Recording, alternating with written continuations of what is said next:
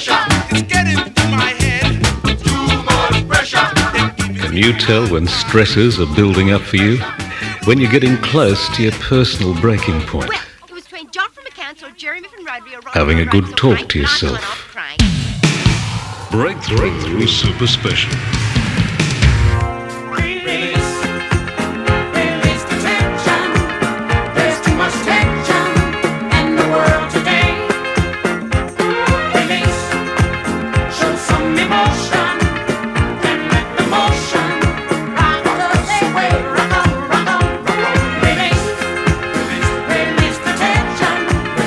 Well, two health experts, Garry Egger and Charles Watson, in their book Staying Well and Getting Better, believe we can not only learn to cope with stress in such ways to avoid going past our breaking points, but by talking to ourselves in a certain way, and more particularly hearing ourselves, we can actually find ways to release ourselves to become richer and more fulfilled people.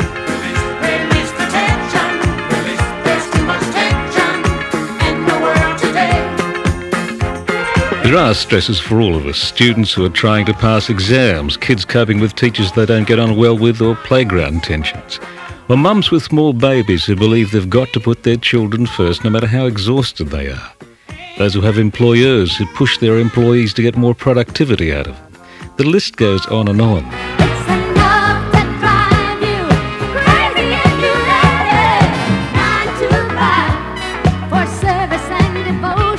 According to Egger and Watson, although external forces and circumstances may make life uncomfortable, we no longer have to be the victims of.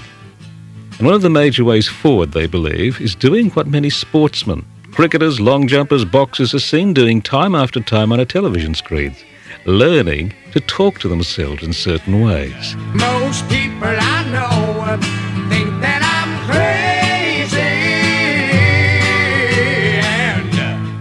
Many of us have been told that talking to yourself is a first sign of madness. And so many of us have got a bit worried when we caught ourselves chatting to ourselves. And we may have tried to deal with it by laughing it off or by saying, at least if I talk to myself, I get an intelligent conversation. most people I know think that I'm crazy. And I know at times I act a little hasty. But maybe instinctively our souls have been trying to keep us sane, trying to get things through to our consciousness. But too often it doesn't work too well that way because if we don't listen appropriately, another voice arises. It's the frightened child obsessively talking to a parent in our mind, and it can actually block off what the rest of our body and soul are trying to say.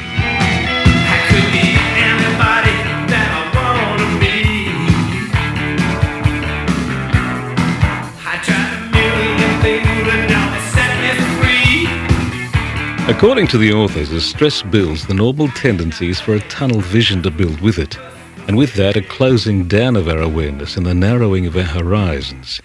You can actually lose track of what's happening around you and become blinded to the obvious. I got so many problems that I can't explain.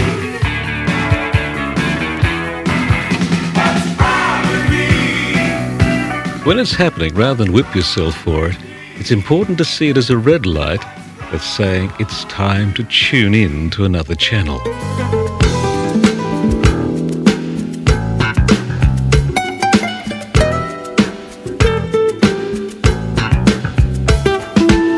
The authors say it's time to step back and give yourself space to become calm and then hear answers to the following questions about your style of existence. First of all, ask the question what situations do you find yourself becoming stressful in? Then, when you're in those situations, what do you tend to do? Go cold, get flustered, hit out? What do you tend to feel? Embarrassed, angry, hopeless? What does your mind do? What do you think? I'm making a fool of myself, maybe. I can't cope. And what do you think of yourself when you're under stress? I failed. I could have done better. I'll never measure up. Then how do other people react to you in those situations? They want to support you? Do they want to back off? Do they become critical?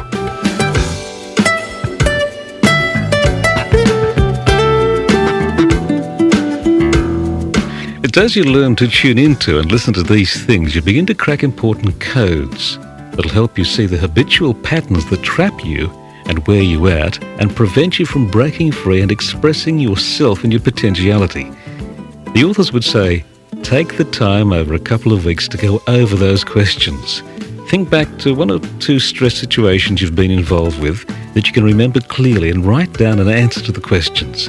Let it rise within you until you think, yes, that's how it works for me. When do I feel tense? When do I feel relaxed? And then record what you did, what you thought, what you felt, how others reacted.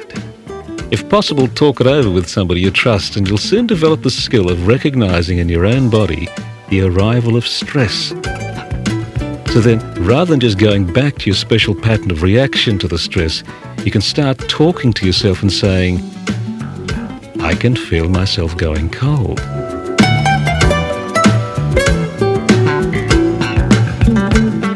The good old feeling of bewilderment is rising again. I can hear myself starting to accuse myself, and already people are trying to rescue me, but they don't respect me after it. And as you hear those things, you'll begin to hear yet another voice, the voice of the core of your being that'll say, Look, I don't need this. Or it's not as bad as I first thought.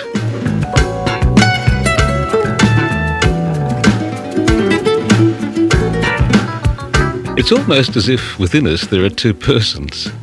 One, our set of reactions, our psychological machinery, so to speak, the pattern of our reactions we've put together when we were growing up. And we don't even stop to think about it. It's almost as if it has a mind of its own.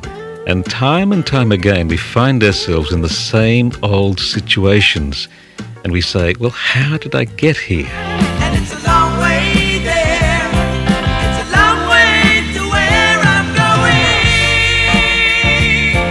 Well, we can now say the mindless machinery brought us here. And very often our reactions to stress in particular Traveling around's gotta get me down, and I know, and I know.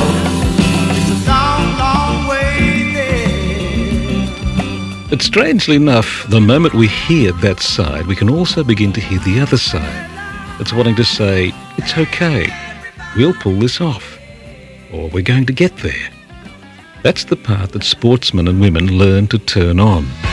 Speak to the sky, cause things can get you down. And you'll know when you're talking to the Lord. To the Lord. The world will look better than before. It's interesting to know that the old book calls this part of us our spirits. The Apostle Paul spoke about the good that he wanted to do but he couldn't do, and the evil that he didn't want to do but he ended up doing. It's as if there's a part of us that wants to simply maximize pleasure and minimize pain. It's driven by fear. It has its own ways of coping which are mindless and eventually get us into strife and trap us, creating more pain and suffering.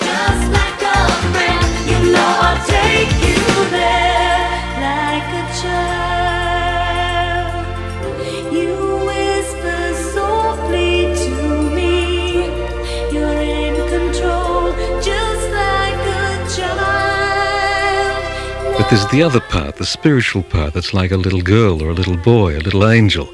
It's the highest part of us that some would say is made like God, to love and be loved. It wants the truth to get out. It wants to live spontaneously and creatively. And it wants freedom, but responsibility too. And as that part has a chance to surface, a sense of peace overtakes us as our heart and mind comes together.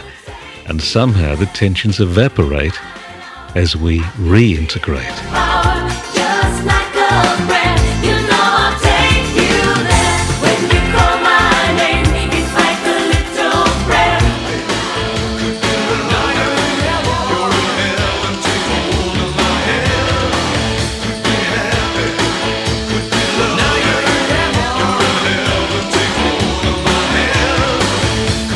paradox is, the more we're inclined to let our reactions to our stresses rule us, the more alienated we become, the more cut off inside, and the more obsessive in our grasp of the things we instinctively think will bring us a bit of pleasure.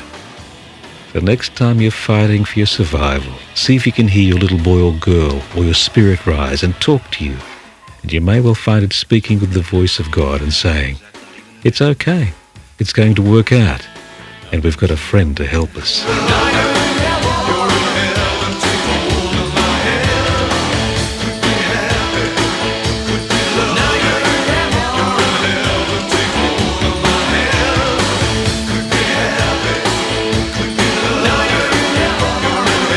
It's worth keeping in mind.